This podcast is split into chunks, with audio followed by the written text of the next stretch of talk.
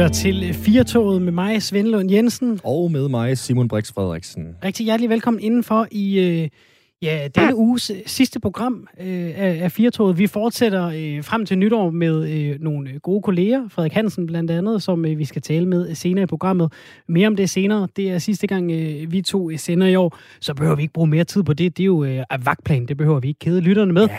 Men øh, i hvert fald så er vi øh, godt i gang med et øh, program, der bringer os øh, vidt omkring. Vi er helt til øh, klokken 17, så hvis du får lyst til at blande dig, så er telefonnummeret som altid 72 30 44 44, og øh, sms-nummeret det er 1424. Du skriver R4, og så et mellemrum, og så din besked.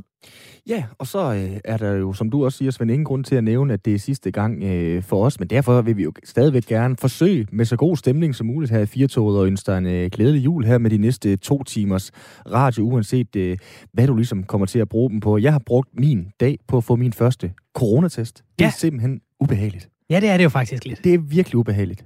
Man skal lade, som om man gaber. Det gjorde jeg den anden dag. Det gjorde overhovedet ikke ondt. Okay. Og det kommer jeg til at gøre, hvis jeg skal have flere. Og så gik jeg godt ned i knæ. Ned i knæ også? Ja.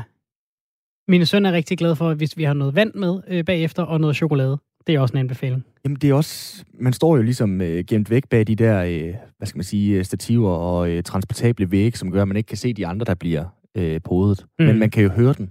Ja. Og det er jo også en lille smule angstfremkaldende, det der med, at man bare kan høre den mand, man lige har talt lidt venligt med i køen, som siger, Nå, har du også øh, bestilt tid? Jeg har bestilt en tid til 9.30. Jamen, jeg havde bestilt en til 9.20, og så lige pludselig, 10 minutter senere, øh, er man jo bange for, at øh, de øh, kreperer. Og ja. så øh, er der jo det her farver nye verden over det. Alle har jo mundbind på, nogen har endda også både mundbind og visir på, mm. hvilket jeg synes er helt genialt. Men man øver sig virkelig at aflæse folks mimik omkring øjnene. Ja. Altså, jeg, jeg tager jo mig selv og føler mig som en kæmpe idiot hver gang i, uh, i at smile simpelthen nærmest op til begge øjne. Ja, og det er, jo, det er jo primært noget bøvl, øh, når man taler med nogen, der har briller, fordi de duer jo ofte til med, ja. med mundbind. Altså, det er jo simpelthen øh, en, altså, en, det er jo ligesom bilen i Titanic, ikke? Altså, man kan ikke, man kan ikke se noget øh, ud af dem, og, og så er det jo svært at aflæse noget som helst. Fuldstændig. Og øh, alligevel så øh, smiler man. Det er jo det, der er så mærkværdigt. Du bliver ved, og du bliver ved, og du bliver ved. Men altså, det øh, betyder, at øh, jeg i hvert fald nu er blevet testet, så kan jeg forhåbentlig holde øh, jul med god samvittighed med dem, jeg øh, elsker og holder af. Og så er der alligevel den risiko for, at jeg render ind i en eller anden, der har smittet mm. på søndag. Og så er bøvlet der jo alligevel. Ja, ja.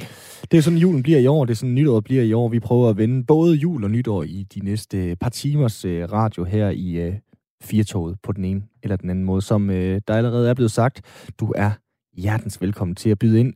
Vi vil så gerne i øh, julestemning. Vi vil også rigtig gerne have noget andet stemning fra jer derude. Du kan ringe ind på 72 30 44 44. Du kan også sms ind til 1424. Start med at skrive R4. Velkommen til øh, programmet. Vi er her helt til øh, klokken 17. Det er en øh, fornøjelse at være her med jer øh, endnu en gang. Det er øh, Radio 4, du lytter til. Velkommen til. Og Simon, vi skal tale om øh, en øh, historie, som øh, jeg kan mærke har fået mig sådan... Jeg er faktisk, jeg er faktisk lidt, øh, lidt harm og lidt forvirret, kan jeg mærke. Og jeg prøver ellers typisk, når vi sidder her, så prøver jeg lidt at begge siden og sige, at jeg kan mm. godt forstå, at man kommer derfra og tænker, at sådan og sådan. Øhm, jeg har svært ved at se begge sider af den her historie. Det skal handle om julegudstjenesterne. Ja. Yeah som øh, er en historie, der fylder en øh, lille smule i dag på, øh, på danske medier. Og øh, det gør den, fordi der er en kirkesanger fra Grundvis Kirke i København, der har oprettet en underskriftsindsamling. Den ja. har fået øh, 2.300 underskrifter allerede siden, øh, ja, det må være i går, den blev oprettet. Og øh, det er jo ikke alverden, men det er jo altså alligevel stadig øh, mange, når man, øh, når man tænker på, at den er ret målrettet til øh, mm. kirkesanger, altså kirkepersonale, som er bange for, øh, smitterisikoen ja. ved de her arrangementer, fordi vi jo vil være mange mennesker, som kommer mange forskellige steder fra og sætter os ind i en kirke, der hvor vi nu er til jul, mm. og synger. Det er, jo, øh, det er jo det, der sådan er, er hele øh, tvistpunktet i det her, det er, at vi synger. Hvis man ikke kan aflyse øh, gudstjenesten, så i det mindste lad være med at synge. Der er ja. en artikel på DR.dk lige nu, hvor en ekspert siger, øh, når man synger, så øh, er den der, du ved, vi har sådan en, en normalt, så siger vi 1-2 meter, det er mm. 8 meter, når vi synger. Okay. Øhm, det er saftsus meget, når man samtidig holder fast i, hvor øh, lidt plads der kan være i kirkerne lige præcis juleaftensdag. Ja, lige præcis. Og, øh, og de fleste kirker, de har jo været i gang med, i, altså de har haft god tid til at gøre det siden øh, marts, så de har også skulle lave gudstjenester siden og mm. måle op og sige, hvordan gør vi det her. Øhm, men vi er jo altså et, øh, et lidt andet sted, øh, rent smittemæssigt, end vi har været øh, på det sidste. Og øh, det her det er også noget, som de talte om i, i Radio 4 morgen øh, tidligere på, øh, på dagen, hvor øh, de blandt andet havde øh, biskoppen i Roskilde Stift, øh, Peter Fischer Møller, med, og han øh, vil altså gerne have, at de her julegudstjenester fortsætter. Og det er biskopperne, der øh, tager den endelige beslutning på, mm. om de her ting skal, øh, skal foregå. Og faktisk så, øh, når biskoppen siger, øh, det skal I gøre, så er de præsternes chef, det vil sige, hvis præsterne øh, som menige ansatte i kirken vælger ja. at sige, det gør jeg ikke, så står de så øh, til øh, disciplinære sager bagefter. Altså det, de handler jo så imod en direkte ordre fra deres chef. Ja. Og, og det skal vi øh, prøve at kaste os lidt ned i nu her, øh, de, de næste 10 minutters tid, kvarters tid, fordi jeg synes, det er lidt vildt. Det er det også, og, og man kan sige, perspektivet er jo videre end øh, som så, Svende, fordi vi står jo også juleaften, juleaftensdag, og skal jo synge rundt om juletræet. Ja. Der har jo også været en masse snak om, hvordan vi skal gribe det an. Og mm. jeg kan jo mhm. lige så godt være ærlig, det er ikke for kun at pille min egen lille navl der. Det er ikke sådan, jeg bræger igen, hverken i kirken juleaftensdag, eller når jeg går rundt derhjemme. Det er sådan, vil jeg kalde det, måske en lidt mere mumlende ja, sang. du er bedre jeg... på landsholdet. Mm. Ja, ja, lige nøjagtigt. Yes. Øh, men det er jo stadigvæk en reel problematik, fordi der er jo rigtig mange, som synger, scroller igennem. Det er måske den ene gang på året, hvor vi kan sangene fra salmebogen, uden vi skal kigge ned i øh, hæftet og så synge med. Og der har været snak om, hvad hjælper. Skal man have to-tre mundbind på? Øh, hvor meget smitter det? To-tre øh, meters afstand i kirken osv. Og nu kommer der altså det her perspektiv med 8 meters afstand. Mm. Jeg kan lige komme med en lille krølle til øh, historien, hvor vi hopper uden for landets grænser, og så hele vejen over til Sydkorea. Fordi et af de første store smitteudbrud i Sydkorea tilbage i februar, det menes at have forbindelse til en gudstjeneste. Mm. Her har en 61-årig kvinde formentlig smittet mere end 160 personer i den kristne sekt, nu undskyld mit sydkoreanske, Shinjinjoi menigheden i Daegu, og også en øh, kirke i øh, storbyen, hovedstaden Seoul, var i epicenter for et større udbrud, hvor flere end 300 blev testet positivt. Så de der, som har skrevet under her i Danmark på, at det der med at synge, det er lidt bøvlet, det forstår jeg godt. Ja, hvis vi kigger ned i underskriftsindsamlingen, så kan man jo sætte sin, øh, sin øh, hvad hedder det, sin, øh, sin signatur på den, og man kan også lige skrive, hvorfor man så gør det. Der er en, der skriver, jeg skriver under, fordi jeg selv blev smittet til en gudstjeneste, hvor jeg var kirkesanger. Ret, retningslinjerne blev overholdt, men alligevel blev 37 fra øh, gudstjenesten smittet.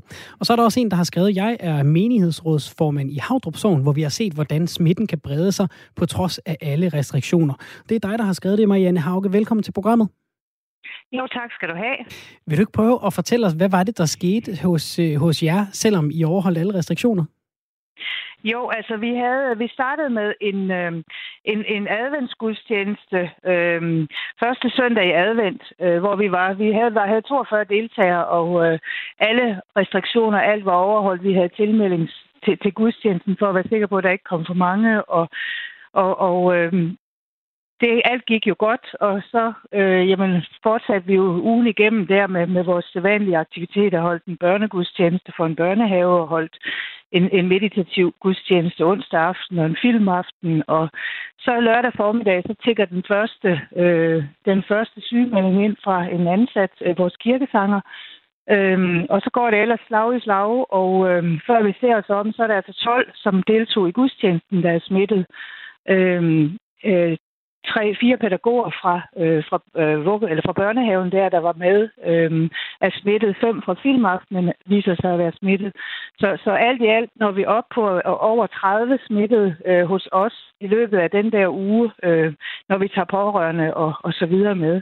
Øh, og det igen, altså ved samtlige arrangementer har vi, har vi holdt afstand. Vi har sørget for afspritning, for udluftning, for altså alt hvad, man, alt, hvad man kan sørge for, kan man sige. Så, så så det er en, en, øh, en uhyggelig en uhyggelig øh, uge, vi har haft der. Ja, fordi det var lige præcis det, jeg skulle til at spørge til, øh, Marianne. Jeg ved ikke, om man kan man bruge vending, men har I haft til, til pas ro i sjælen i forhold til, hvordan I har overholdt øh, restriktionerne? Fordi at, øh, når man hører så stor smitte lige pludselig, så kan man jo godt være skeptisk og tænke, hvad, hvad har I gjort? Men du siger, I har simpelthen gjort alt det, I både kunne skulle. Det har vi.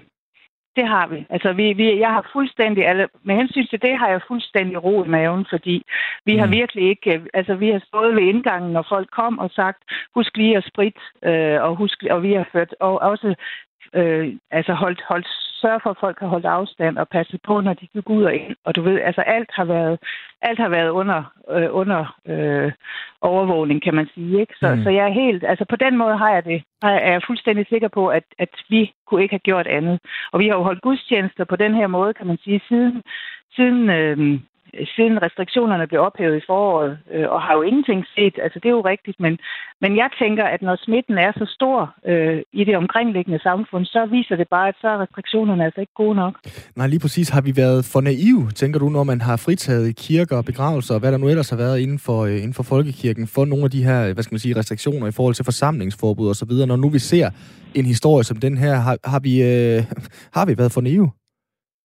Altså, jeg ved ikke, om vi har været naive. Altså, jeg tror, man har gjort det i allerbedste mening. Altså, sundhedsmyndighederne gør jo det, som de mener er tilstrækkeligt og rigtigt. Jeg tror bare ikke, vi ved nok om den her virus, kan man sige øhm, og, og hvordan det reelt smitter. Øhm, så jeg, jeg tror mere, det er det. Jeg vil ikke sige, at der er nogen, der er naive, fordi det, det synes jeg egentlig ikke, man kan, man, kan, man, kan, man kan hænge på nogen. Jeg tror, alle gør, alle gør, hvad de overhovedet kan i den her situation, mm. og, og prøver, prøver efter bedste evne at, at se, hvordan, hvordan samfundet kan fungere med den smitte, vi har.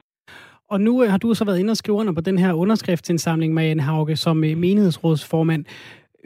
Hvad, øh, hvad er det, der får dig til at, at tilkendegive din mening på den måde? Jamen, egentlig vil jeg sige, at, at øh, altså, en frustration over, at kirken ikke kom med i, i, i den her øh, nedlukning, øh, da, da man udvidede til, til, til de mange kommuner, og nu til hele landet, og nu til butikscentre. Altså, jeg synes, det er helt forkert, at folkekirken ikke også bliver lukket ned. Og det er jo så den, øh, hvad kan man sige, vurdering, som, øh, som regeringen har lavet, som Sundhedsstyrelsen laver at sige, som Søren Brostrøm sagde til pressemødet, vi, vi har tiltro til, at, at, at kirken kan fortsætte med at, at, at gøre det godt, som de har gjort hidtil. Mm. Øh, beslutningen ligger hverken hos, øh, hos dig eller, eller dem, den ligger hos biskopperne nu. Hvad synes du om den måde, de agerer på i det her moment? Jamen, øh, altså, jeg, jeg synes, de agerer forkert. Altså, jeg synes, de holder fast i nogle bygninger, som det, der er vigtigt her, at vi samles i nogle bygninger. Jeg mener, vi kan samles øh, i familierne, vi kan se gudstjeneste i fjernsynet, vi kan sagtens få, få det gode budskab ud, øh, uden, uden at vi skal sætte os sammen. Øh, nogle steder flere hundrede mennesker i en sportshal. Altså, jeg gyser mm. simpelthen ved tanken. Øh, jeg tror simpelthen ikke, altså, jeg, jeg synes, de skal vågne op. Altså, det må jeg sige. Jeg synes, de skal... Øh, jeg synes, de skal komme, komme, komme ud af starthullerne og så se at få, få givet os frihed i hvert fald til at aflyse, til at vurdere de lokale forhold og se, hvad mener vi er rigtigt. Hvis ikke de vil tage den, den store beslutning, så synes jeg i hvert fald, man skal give det fri til de enkelte øh, menighedsråd og menigheder og tilpasse og gøre, hvad der er bedst hos dem. Og nu nævner du de øh, lokale forhold til dem, der ikke lige er stærke ud i geografien. Kan vi jo måske lige oplyse, øh, hvor Havdrup Sogn ligger hen i landet, måske også i forhold til, øh, hvor hårdt ramt de er rent smittemæssigt hos jer? Ja, altså Havdrup Sogn ligger jo i Solrød Kommune, som, som i de sidste par uger har ligget øh, ja, i hvert fald i top 10, og i nogle, i nogle perioder helt op som nummer et i Danmark med, med hensyn til smitte. Øh, tryk. Så, så, så vi er virkelig hårdt ramt og har været det her i kommunen her øh, i december måned. Og hvad er det helt konkret? Altså, fordi det, det er jo tydeligt at høre mig, Janne Hauge, at du er bekymret. Hvad er, det, hvad er det konkret, din bekymring går på? Hvad er det, du er bange for? Altså, jeg er jo allermest bekymret for mit personale, vil jeg sige, altså, som, som jo er tvunget til at være der. Altså, kirkegængere kan jo vælge at blive hjemme, mm. og, og, og det, det tænker jeg, at mange i virkeligheden vil gøre, hvis, hvis vi bliver tvunget til at, at gennemføre gudstjenester. Øh, men, men mit personale som i øvrigt lige nu er, hvor jeg har 6 ud af 9, der er sygemeldt, øh, så, så, så har de jo ikke noget valg. De skal jo passe deres arbejde, og præsterne skal passe deres arbejde. Ellers står de til, til øh, uh, tjeneste i samtale hos, hos biskoppen. Ikke? Så, så, så det, er det, det er det, der giver mig virkelig ondt i maven, at jeg skal tvinge øh, folk på arbejde. Jeg allerede faktisk har sendt folk på arbejde, som er blevet syge af det. Altså, det synes jeg er, er helt forfærdeligt. Hvad, hvad, hvad efterlader det dig med for en følelse? Jamen, det, det gør mig virkelig, altså, det gør mig virkelig ked af det, og giver mig, altså, giver mig i den grad ondt i maven at vide, at, at mine ansatte i, i Havdrup Sogn er blevet syge af at passe deres arbejde. Altså, jeg kan jo ikke uh, lade være med at have tænkt, for eksempel i forhold til teatrene, hvis man skulle uh, have været forbi dem her under coronavirusen. Jeg skal i hvert fald ikke sidde på de første to rækker, fordi de skuespillere, de uh, spytter og uh, savler osv., når de uh, taler. Jeg skal nok lade være med at skyde dine kirkesanger i skoene, Marianne, at de, uh, at de spytter, når de synger. Men hvorfor er det, at sangen er så vigtig for kirken? Altså, kunne man ikke bare forestille sig en julegudstjeneste uden uh, kirkesanger?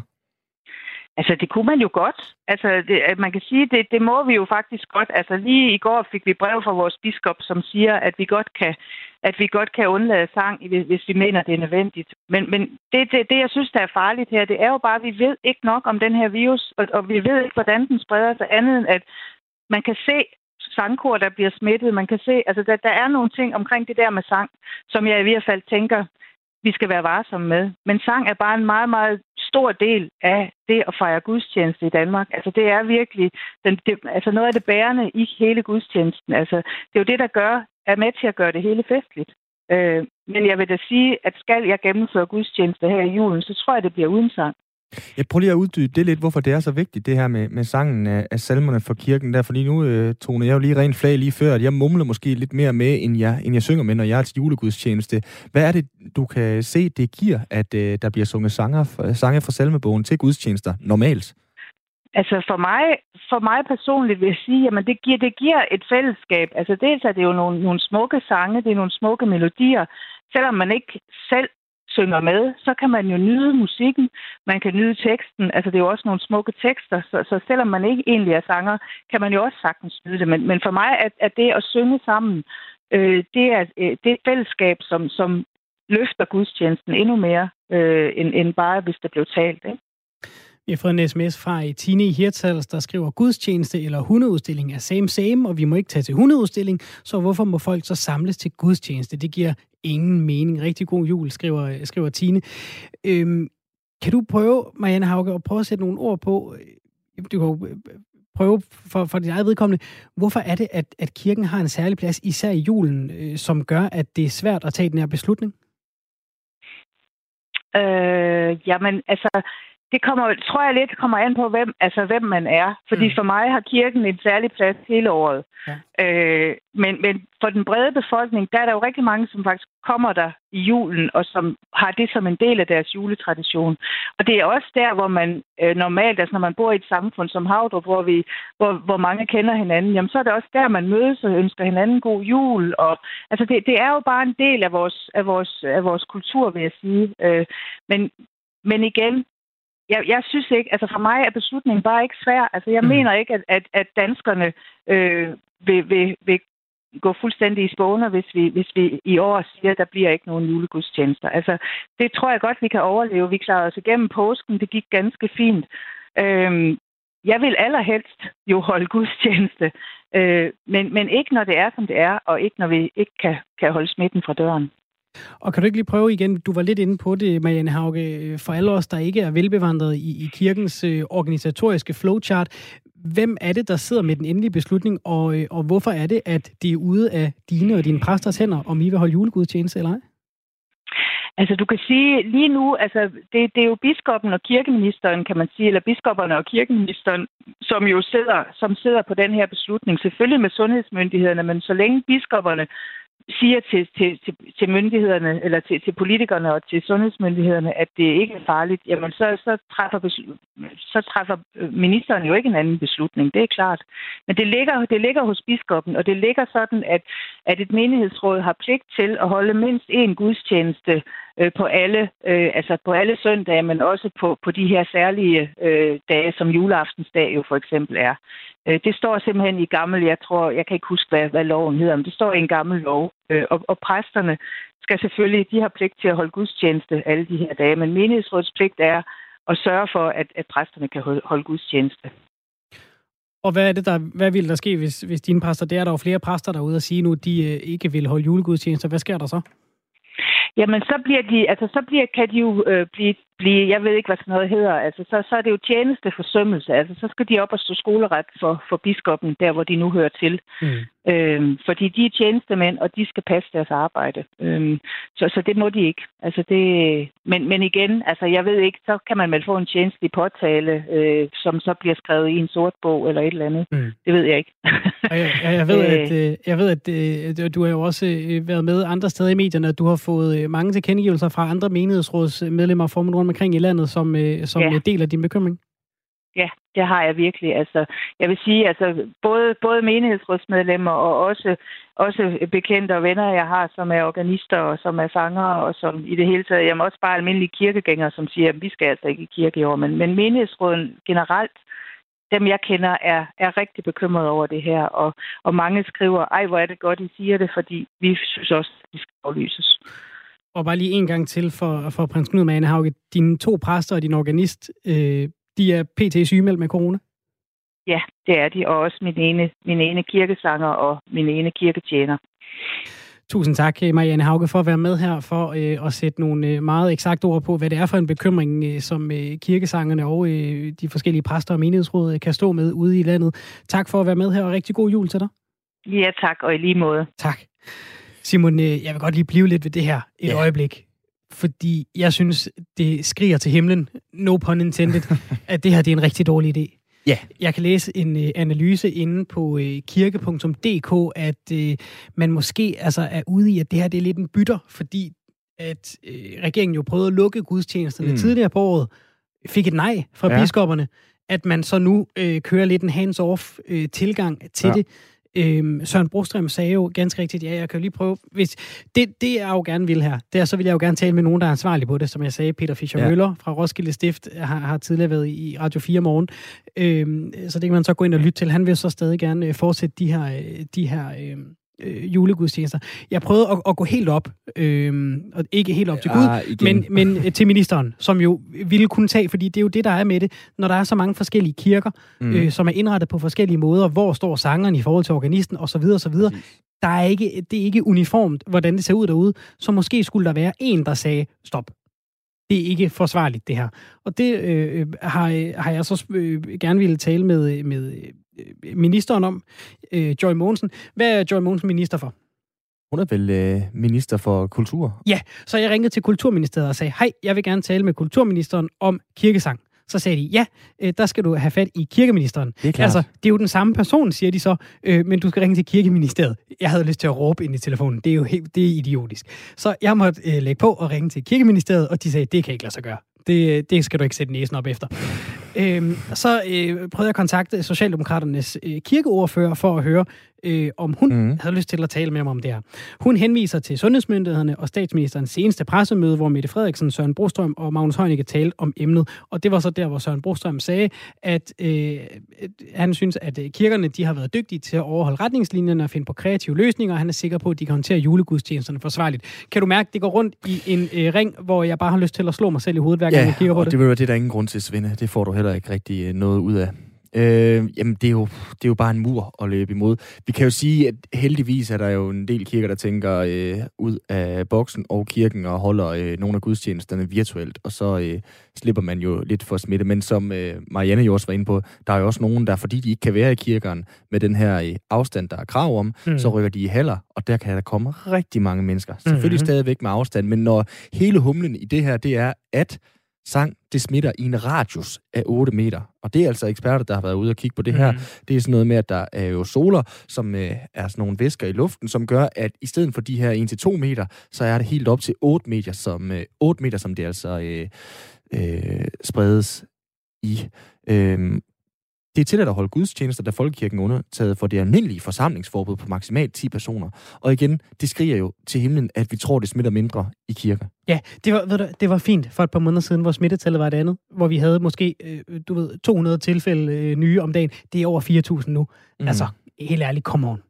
Det, det, det, det, det, er, det, det giver ingen mening at lukke alt andet ned, og så sige, nå, men fint, lad os bare mødes og synge.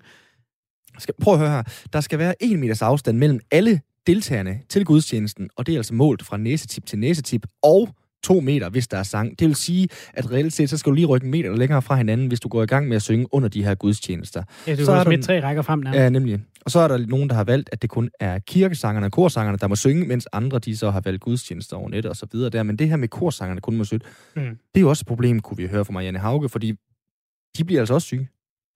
Lige nu der øh, sidder øh, de danske kirkemusikers øh, forening og øh, organisternes øh, forening og øh, det, der hedder DOCS, øh, de sidder og holder møde om, hvordan de skal forholde sig til det her. Det er, jeg har talt med dem tidligere i dag, at de, Mm. de, de skal jo lige finde ud af, hvor, hvor står vi her, fordi det er helt, altså det er ubetrådt grund, det her, ikke? Øhm, de er jo også bare ansat øh, øh, under nogle øh, vilkår, så kan man øh, sige, hej, jeg er bekymret for X, Y eller Z.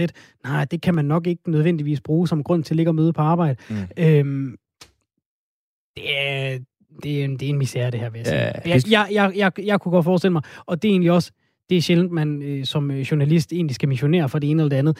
Jeg håber lidt, at den øh, omtale, der er om det her nu, øh, rækker op til dem, der tager beslutningen, fordi det virker øh, rent sikkerhedsmæssigt uforsvarligt. Vi kan lige slå et sidste politisk slag med halen. Det er øh, støttepartiet til regeringen SF. De vil faktisk have kirkerne lukket juleaften. De mener simpelthen ikke, at det giver mening, og at de kirkeansatte de simpelthen er for utrygge ved situationen. Så øh, vi må Mm. se. Det var et øh, lille kig ind i øh, kirkerne, som altså stadigvæk øh, skal øh, for de fleste vedkommende holde julegudstjenester rundt omkring i øh, det danske land. Vi bliver lidt ved øh, det med julen og traditioner for julestemning. Det er noget, vi kan give videre herude i æderen, men selvfølgelig kun til en øh, vis grænse. Vi har i løbet af december snakket julehjælp og coronalys i decembermørket på den ene, og den anden måde med alt fra Blå Kors, en bodega i Vejle, der åbnede tidligt, til en kro, som lever, laver tonsvis af tartletfyld. Og intet, det er så skidt, at det ikke er godt for nogen, selvom Mette Frederiksen og company aflyste julen og julefrokostene. Og så lukkede hun også lige caféerne og restaurationerne, endda sådan på næsten tragikomisk morbid vis. Først så var der nogen, så var der flere, og til sidst så var det alle, der skulle lukke. Det gav en masse køleskabe, der var fyldt over det meste af landet. Men øh, desværre altså ingen munde og mæt. Og derfor så har Søgaards Bryghus i Aalborg valgt, at julen den har øh, bragt velsignet boks. 100 bokse med julemad til 3, 5 eller 7 personer kan hente som overskudsmad til værdigt trængende og til, til udsatte. Claus Søgaard har vi øh, med nu. Han er, øh, kan vi sige, brygger og indehaver af Søgaards Bryghus i Aalborg. Velkommen til, øh, Claus. Tak for det. Først og fremmest, hvem er det, som kan få fat i de her kasser for jer? Jamen, folk kunne sende en mail, hvis man mente, at øh, man, hvad skal man sige, ikke lige have, have styr på jul, hvis man kan sige sådan. Man ikke måske have midler til at få den jul, man gerne vil have. Og så havde vi alt det her med øh, klar, og så mente vi jo, at øh, så kunne vi lige så godt give det væk. Jo. Ja, hvordan kom I på den her øh, idé? Var det bare at kigge ind i køleskabet og så tænke, det der, det er simpelthen for godt til at smide ud? Ja, sidste gang kiggede vi, der kiggede vi også i marts måned, hvad vi skulle gøre. og den her gang, der var det jo sådan ligesom klar. Vi havde jo over 400 bestillinger klar til weekenden. Så der var ligesom mad nok, jo. Og så valgte vi så at sige, jamen lad os da slå det op, og så se, om der er nogen, der, der vil have det. Og så har vi så fået næsten 600 mails på, fra folk, der, der mente af den ene eller anden grund, at, at de kunne godt bruge lidt julemad. Og hvad står der i de mails, øh, Claus? Hvad er det for nogle øh, skæbnefortællinger, som øh, der bliver Jamen, delt med jer? Der er jo mange, det er jo lige fra, at øh, nogen, der, der ikke lige kan få penge til at slå til, og nogen er egentlig forsørger, og jamen, der er jo mange gode, øh, gode mails. Og, og også så til nogle øh, børnehjem har, har nogen har spurgt os, hvor der bor måske nogle 10 stykker, nogle bosteder nogle steder. Og det er så nogle af dem, vi så har valgt ud. Og de har så været der hente i går. Vi kan jo snakke om øh, et øjeblik om, øh, hvad kan man sige, hvilke følelser det sætter gang i pengepunden, der sidder et sted øh, på, på, på kroppen, måske i baglommen. Hvilke følelser giver det i, i, i maven og, og, i dit hjerte, når du læser den slags øh, fortællinger? Altså, at det er nogen, der øh, måske ikke lige har øh, det, der slår til, eller enlig, eller et børnehjem, som, som øh, godt kunne bruge lidt, lidt ekstra øh, på bordet i sådan en juletid, og det er noget, du kan give dem. Hvordan føles det? Jamen, det er da altid rart, hvis man glæder andre. Det, det er da bestemt. Det, er, det er da en god ting, og det var vi da fuldstændig enige om alle sammen, at det var et rigtig godt formål. Men Claus, altså, hvordan kommer man på at ville hjælpe andre, når man selv, øh, det må vi være ærlige at sige, det er øh, hele restaurations- og bodega, barbranchen og alle, der øh, serverer øh, mad. Hvordan kommer man på at hjælpe andre, når man selv er banket ned i knæ? Jamen, jeg tror, det har noget at gøre med, at nu er vi jo i et servicefag, og vi hjælper, lever, lever sådan set der og servicere andre og give folk nogle gode oplevelser. Og så frem for, at det bare skulle gå til spil, så er det bedre, hvis vi kunne give nogle, nogle oplevelser til nogle andre. Mm.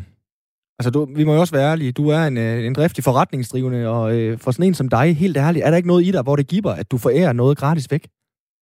Jo, men når situationen er, som den er, så synes jeg at det, er, det er ganske udmærket. Da du sagde ja til det her interview øh, tidligere på ugen, øh, der tjekkede du også lige din kalender, så sagde du til mig med et glimt i øjet, julefrokost står der. Ah, det bliver det nok ikke. Hvor afklaret er du sådan efterhånden med det her? Jamen altså, det, vi, må, vi må rette os til jo, som, som tiden den er, og jeg mener, at de tiltag, der, der er lavet, jeg, jeg mener, det, det, der er, det er da rigtigt, langt hen ad vejen. Altså, det er selvfølgelig måden på nogle gange med varsle, vi har fået den specielt den her gang, har måske ikke været optimalt. Det kunne vi godt have ønsket os anderledes, men, men øh, vi har nok, vi har nok set det komme, men måske ikke lige med et varsel sådan på et lille døgn, og så fra en torsdag til en fredag. Det har vi ikke lige set. Vi har nok regnet med, at skulle lukke søndag eller mandag, men ikke lige en fredag. Hvad gjorde I så? Altså, hvordan tog I imod det? Øh, sådan helt lavpraktisk? Jamen, det ikke man sige, vi har vendt os til det. Vi har prøvet det før alle sammen. Så vi havde det sådan lidt, det kommer nok ikke, det kom så lidt før, end vi regnede med. Og så var så vi måtte tænke hurtigt sammen med vores øh, personale, ikke? Og så blev vi enige om, ved du hvad, øh, alle var klar til at give en hånd med at få pakke og få gjort færdigt jamen så var vi så lavet det her opslag, at folk kunne, kunne få det her med, så det ikke skulle gå til spil. Hvad så, øh, øh når, øh, når vi nu når på den anden side af nytår, og, og de her restriktioner er sat til at ophøre, øh, gør man sig klar til at, at kunne gå i luften? Jeg tror, hvad bliver det så? Bliver det den fjerde, man, man, øh, man burde kunne åbne, hvis, hvor restriktionen løber til? Eller venter man lige og ser, hvad der bliver meldt ud? Altså, bestiller I varer hjem? Hvad, hvad gør I helt konkret? Fordi det kan jo også være, at de bare bliver forlænget, de her restriktioner. Ja, vi gør ingenting, og det tror jeg også mange af vores kolleger gør heller ikke noget. Jeg tror, alle venter simpelthen og ser. Det er jo heller ikke den travleste måned på år i januar. Mm. Jeg tror heller ikke på, at vi åbner 3. januar. Det tror jeg bestemt ikke. Jeg tror, det går langt ind i januar, måske 1. februar. Kunne jeg forestille mig, inden der sker noget. Hvor meget øvelse gør mester er der i det her? Altså, øh, det, det er jo nedlukning nummer øh, 117 har man det jo øh, ligesom. Altså, øh, hvor meget kan I trække på de erfaringer, I har haft fra marts og øh, her i løbet af efteråret, øh, som, som kan gøre det lidt mere tåligt? Eller, eller er det rent damage control, som I kører, Claus? Jamen, det er da svært. Det er da ikke noget. Jeg tror ikke, der er nogen af os, der nogensinde vil vende os til sådan noget som det her. Det er da ærgerligt at se, ikke? Også vi dør, forsøger at dø fra den alle sammen. Men, men omvendt, så skal vi også tænke på vores, øh, vores sundhed. Vi er ligesom nødt til at lige have, have styr på det først, så det ikke går helt. Og det kan vi jo se på vores naboland. Ikke? Det kan jo gå lynende stærkt. Ikke? Så det tror jeg, at man sådan lige skal, skal lige tænke sig om næste gang. Begynder I så at, at tænke i alternative måder at få, få kørt øh, noget mad og noget øl ud af huset på? Altså øh, lave nogle, nogle, nogle, nogle måder at få, at få lavet noget take-away på, eller et eller andet i januar, så I stadig kan have en eller anden form for forretning, eller er I helt lukket ned? Ja, det er ikke noget, vi sådan har overvejet nu. Altså, jeg tror, vi tager simpelthen efter nytår, så sætter vi os ned og ser, hvad, hvad er restriktionerne så fremadrettet. Så må vi rette os øh, tilpasse tingene, hvis der er. Helt generelt, hvor hård har coronaen været ved jer på Bryghuset? Det har da ikke været sjovt. Og det har da ikke været for nogen. Det er jo kun os. Det er os alle sammen jo. Det er da bestemt ikke sjovt, og vi har da også set masser af, vi har da hundredvis af lidt, vi har da flere tusind, altså næsten 2.000 jule tilbage. Men øh, det er der ikke nok at ved, det er jo sådan, der. Ja, det er for første gang i, i 16 år, at der ikke øh, flyder sådan med, med velskænket og velbrygget fadøl fra, øh, fra jeres haner til gæsterne. Hvornår ja. tør du tro, at du kan skænke den første fadøl med skum igen? Ja, jeg tror midt i januar, sidste januar, februar, vil jeg tro. Det er mit bud. Det er dit bud. Vi må se, om der øh, kan skåles igen over det øh, ganske danske land til den tid. Claus Søgaard, tak fordi du var med her. Velbekomme. Og glædelig jul. Tak lige måde. Altså, øh, så okay, jeg vil bare lige sige, at det er, giver jo næsten sig selv, når han hedder Søgaard til efternavn. Det er indehaver og bryggeren på Søgaards Bryghus. Så må du gerne skifte. Kan du mærke, at jeg har travlt med at komme ind på julefest? Ja, det er rigtigt. Det går tak, faktisk ikke hurtigt. Nyheder. Vi skal have nyheder nu. Det er også det der med, at du lige snapper den af. Jeg har ja. nogle gange, når jeg har skulle lægge op til en uh, radioavis uh, eller uh, nyheder, uh, lige kunne kigge på klokken og se, nu har jeg travlt med mm. de her sidste par sekunder, og så har jeg en eller anden lille ting i hovedet, der gør, at hvis jeg taler lidt hurtigere, ja. selvom klokken er gået over 16... Ja, så tror man lige, ja, man når det. Nu er der nyheder her på Radio 4. Vi er Ej, det må, du må ikke sige det sådan, så tror folk, der kommer nyheder. Jamen, nemlig. Men, og så til sidst, så kan jeg bare mærke, at jeg kommer op i tempo. Klokken er 16! ikke? Og det, man når det jo typisk ikke. Nå, det var en lille smule øh, julestemning. Jeg tænker, vi kan godt lige nuppe noget mere julestemning, inden vi skal have julekort og så videre. Det synes jeg er en god idé. Ja, er det ikke det? Fordi vi har jo øh, været så heldige her på kanalen at være begunstiget af rigtig mange gode lyttere. Mm de skriver jo til os, de ringer til os, og øh, nogle af dem, dem bruger vi lidt mere flittigt end andre, øh, fordi at øh, de er flittige selv til at ringe ind, og det har øh, vores øh, faste lytter Nils, Nils Fransen fra Humlebæk gjort, og ved du, hvad han har gjort, for at vi kan komme i julestemning? Fortæl mig det. Han har skrevet et digt. Ej, hvor dejligt. Skal vi ikke lige sende det afsted? Lad os det. Jo, sæt lige stemningen, Svende.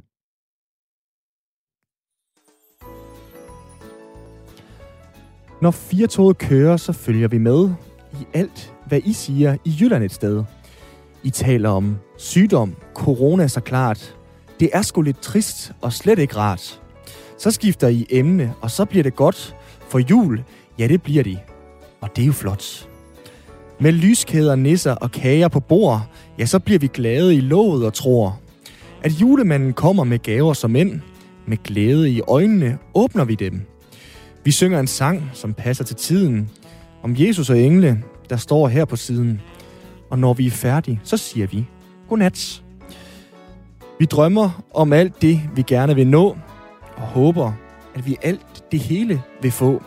Og når vi så vågner og ser os omkring, så skal vi i gang med alle de ting, som venter på os alle i det nye år. Vi håber, at vi alle får et nytår, hvor virus er slået ihjel, og alle kan glædes og leve igen. Jeg ønsker jer alle lykke og held, og så husk, du er med til at skabe den selv.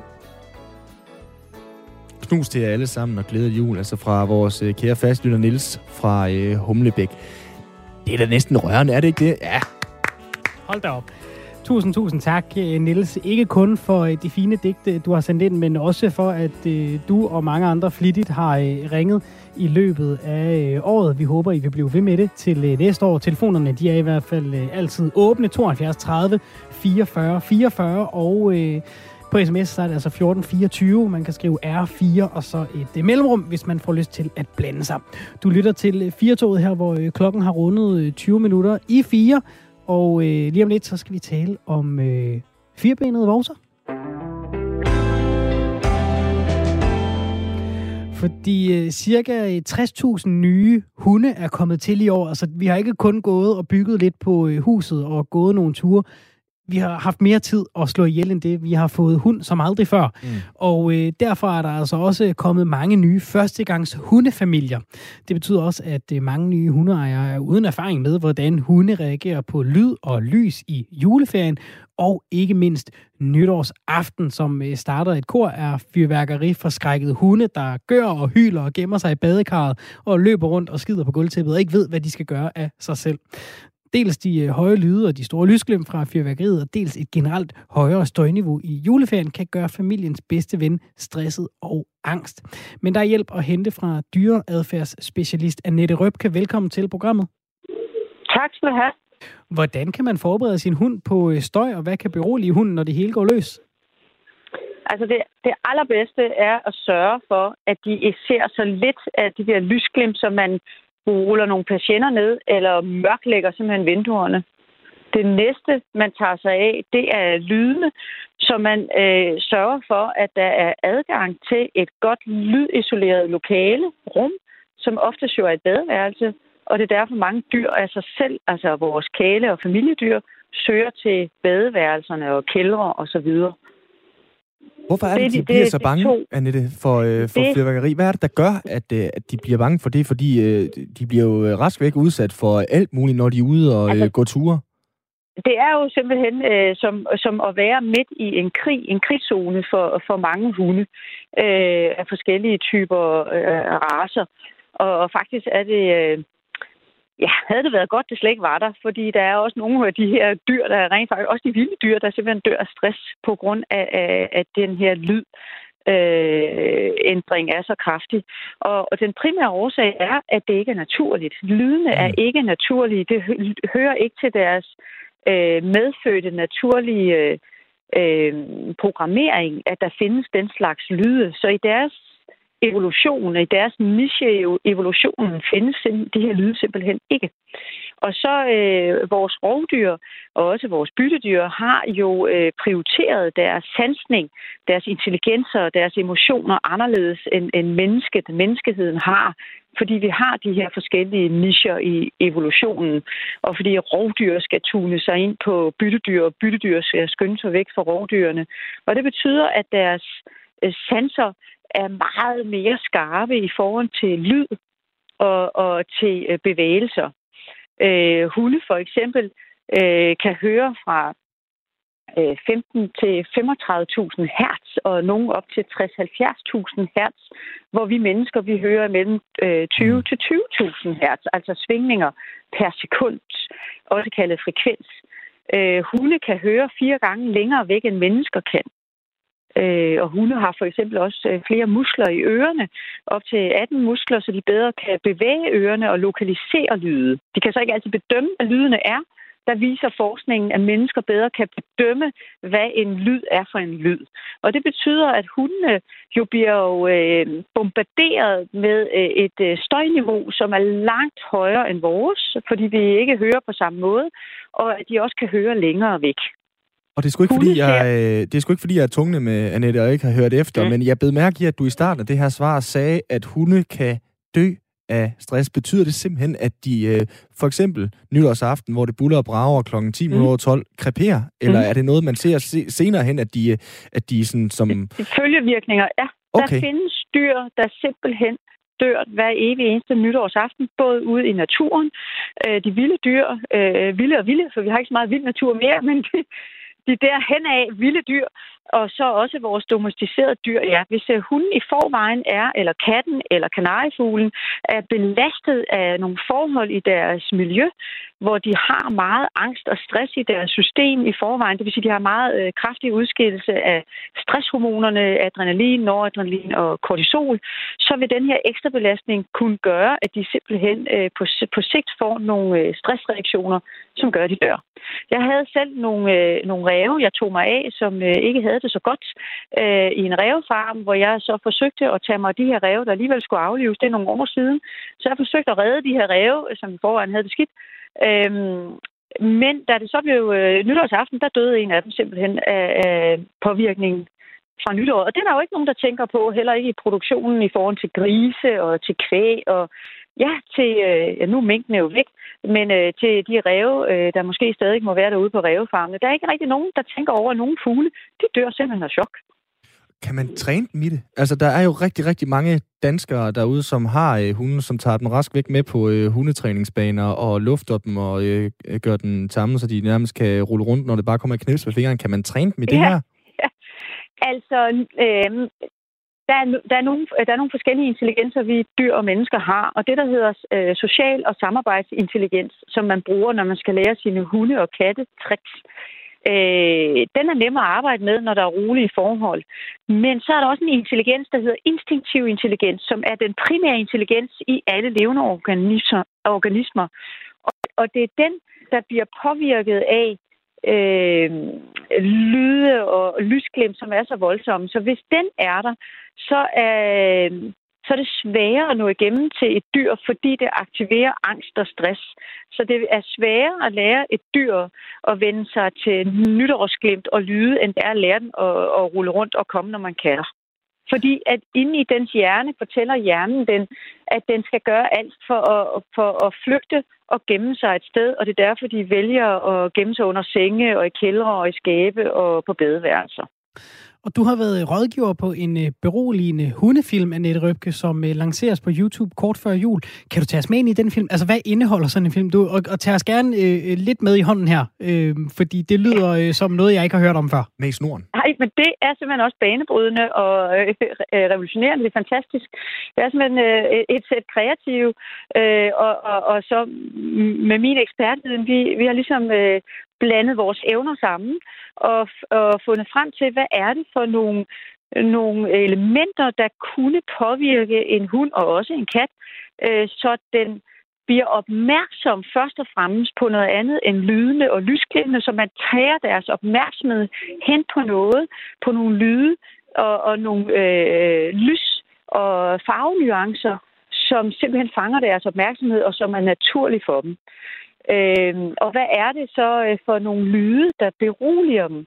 Så den her 10 timer øh, lange film, man kan sætte på, både nytårsaften selvfølgelig, men også meget gerne dagene op til nytårsaften, øh, det er en variation og en sammensætning af, af, af billeder, som hundene kender for deres eget øh, prædisponerede genetiske system, som det hedder biologiske system, så de vil genkende lydene ude fra naturen, så der er lyde ude fra naturen, øh, fuglefløjt og landskabsbilleder, som vi ved ud fra forskning beroliger hunde og sidder og se på, for de kender det for deres evolutionære arv.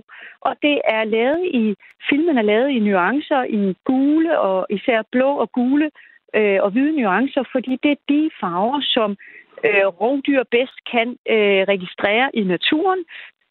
Samt der er lyde med, for eksempel fra min favoritlyd, nemlig en digende hundemor, og dine valpe, som er den mest beroligende øh, lyd, der findes for alle pattedyr. Det er dielyden og hjerterytmen fra en øh, hundemor eller deres biologiske mor, fordi den rytme, hjerterytme, var den første lyd, øh, de hørte, da de kom ud, og de-lyden samt det er den lyd, de simpelthen hele tiden i den meget trygge periode, de har ligget som fostre, har øh, hørt og også mærket vibrationerne fra ind i deres krop. Så det har vi forsøgt at kopiere og putte ind i den her film, så folk har et redskab ud over de andre redskaber. Øh, ja, så man kan sætte den på og vende hunden til det. Jeg anbefaler så, at man arbejder med, og det er så ind at finde på øh, øh WOW's hjemmeside, øh, som er tilknyttet den her film, øh, der anbefaler jeg nogle mere øh, specielle råd, øh, blandt andet mit, yndlings, øh, mit yndlingstrik øh, nytårsaften og til at berolige øh, hunde og også andre dyr, nemlig det, jeg kalder tryghedsøvelsen, hvor man øh, oplærer øh, ganske gradvist dag fra dag øh, Øh, sin hund i at sidde stille og roligt på øh, et tæppe eller i dens hundekurv, hvor man sidder og først nusser, øh, som man plejer at gøre, og hygger, som man plejer at gøre, så hunden ikke synes, at der er noget mystisk ved det. Og så begynder man stille og roligt at lave sådan nogle øh, meget langsomme strygninger langs hundens øh, krop, altså siden af kroppen. Ikke op på ryggen, det er ikke så godt, men på siden af kroppen. Fordi når man har gjort det i en periode, så begynder hunden at udskille de her kemiske signalstoffer, øh, som er kroppens eget beroligende øh, morfin, nemlig endorfin og oxytocin, vores kærligheds- og kramme øh, kemiske signalstof. Så de begynder simpelthen at blive rolige ved, at man sætter sig ned ved siden af dem og for eksempel siger, nu kan du være tryg, eller stille, eller rolig, hvor man selv er rolig og ikke stresset, og selv trækker vejret meget langsomt og roligt, så man er i de rigtige hjernebølger, der beroliger ens hund, samtidig med, at man stryger den. Fordi hvis man vender hunden til, at man sidder foran fjernsynet, og stryger den langsomt og taler med den roligt, trækker vejret roligt, så man næsten er ved at falde i søvn, så vil den associere, altså forbinde det at skulle sidde foran den her tv-skærm og have sin egen film sat på, med kontakt til sit menneske, og den vil automatisk per øh, refleks til sidst, hvis man har gjort det ordentligt, øh, så vil den gå i de her lave alfa-hjernebølger og øh, theta-hjernebølgerne, som er forstadiet til at falde i søvn. Så træner man simpelthen til at falde i søvn ved en bestemt håndbevægelse, bestemt øh, situation og øvelse og sit eget åndedræt. Og jeg har faktisk et, øh, tilbudt øh, wow, at jeg vil lave et link ind på deres hjemmeside til min egen hjemmeside øh, til en YouTube-film, øh, hvor jeg viser, hvordan man gør det. Men... Den film har så ikke lavet endnu, men den kommer. Men 10 timer, øh, Annette, og her gik jeg og troede, at øh, hunden de var så intelligente, at øh, de skulle have Mozart og afslappende klassisk øh, musik, men det handler simpelthen om øh. Altså er det her testet på Mufi, og så har man kunne se, at øh, det bare har fungeret, ja. eller hvordan fungerer eller? Ja, Altså, så, og der kan jeg så fortælle dig, nu har jeg jo lavet en masse forskning i det her i rigtig mange år, sammen med nogle øh, dygtige forskere. Og der findes jo øh, øh, den her CD-samling, jeg mener, den hedder Campbell, som øh, lavede Mozart-effekten, hvor man fandt ud af, at øh, forskellige øh, øh, klassiske øh, stykker af Mozart har forskellige effekt på menneskers hjerner og hjernebølger. Og der kunne man overføre meget af det til dyr, og man har så anvendt det til hunde i internater.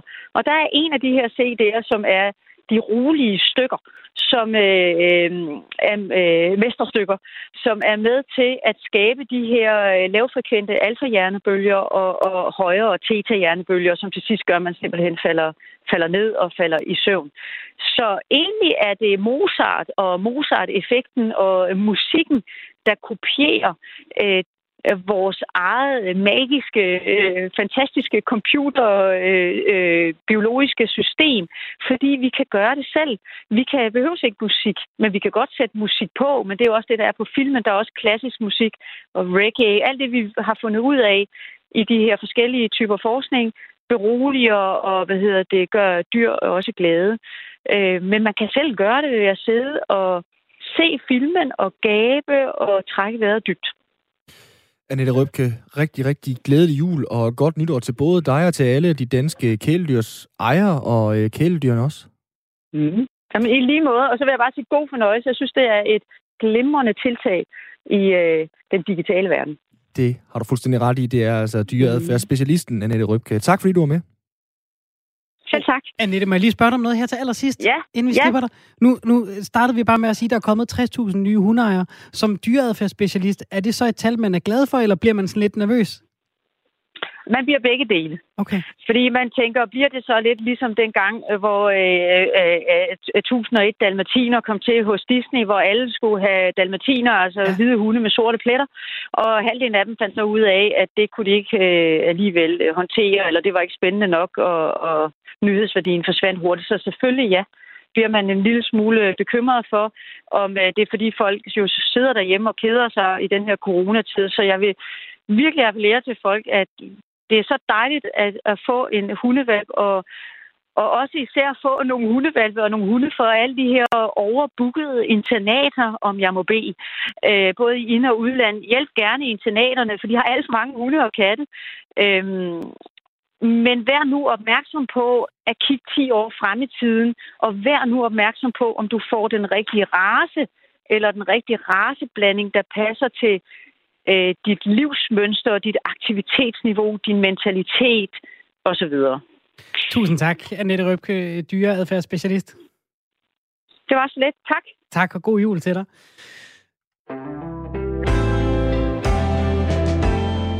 Husk nu kattene, har vi fået en sms på. Ja. Og ret skal være ret. Anita nævnte jo også øh, katten. Hun nævnte endda også øh, revne. Hun nævnte også øh, fuglene og så videre der. Så vi kom relativt bredt omkring i øh, dyreriget her. Men det er da rigtigt. Øh, jeg ved faktisk ikke ret meget om, om hvordan katte reagerer på øh, buller og brag. Nej, og om de, øh, og om de, hvis de så ser den her video med altså, øh, hundehjertelyd, øh, hundefosterlyd, om det forvirrer mm. dem, fordi deres hjerterytme må være, må være en anden. De har en, en anden størrelse hjerte. Og med kattes tendens til sådan omstrejfen, så forestiller jeg mig heller ikke, at det er sindssygt velegnet, hvis de skal sidde og se en YouTube-video i 10 stive timer i træk. Nej, Nej det, det, det virker ikke på katte, tror jeg. Det tror jeg ikke, de overgår. Nu vel, nu vel, nu vel. Vi er øh, så småt ved at være øh, ved vejs inde i den første time, Svende, af øh, dagens øh, firetoget. Og øh, vores sidste, inden vi øh, tøffer på juleferie, øh, skal, vi, øh, skal vi tale lidt håndbold? Ja. Det overgår du næsten ikke, vel? Jo, det er fint. Det kan ja, vi sagtens. Det er, der, er, der er jo håndbold i aften, Svende. Og det er jo, er jo alt andet lige jo nærmest vores nationalsport. Danmark, de spiller semifinale mod Norge. Er det i aften? 20.30 i aften på okay. TV2. Du kan selvfølgelig også øh, høre den i radioen. Man kan ikke ligefrem sige, at det er nationalsporten i USA. Øh, som vi hørte øh, forleden i sidste uge her i Firtoget, så har de øh, en relativt øh, alternativ måde at udtage deres VM-hold til VM i herrehåndbold i Ægypten på. USA de er inviteret med, fordi kvalen i Nordamerika den ikke kunne afvikle sig. Det var der en del, der var sure over, især Grønland.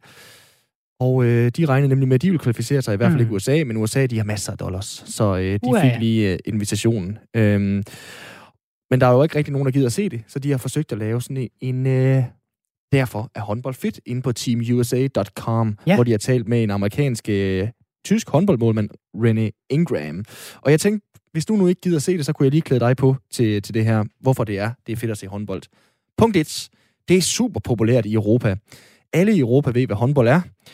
Folk fra USA spørger normalt, om det er spillet, hvor du rammer bolden op ad væggen. Men øh, det er det altså ikke. Så det er en, øh, en lille bold, som er øh, nem at håndtere, og det, folk i Europa synes, det er super fedt. Så hvis mm. du er mhm. amerikaner og gerne vil på tur til Europa, så skal du bare øh, se håndbold.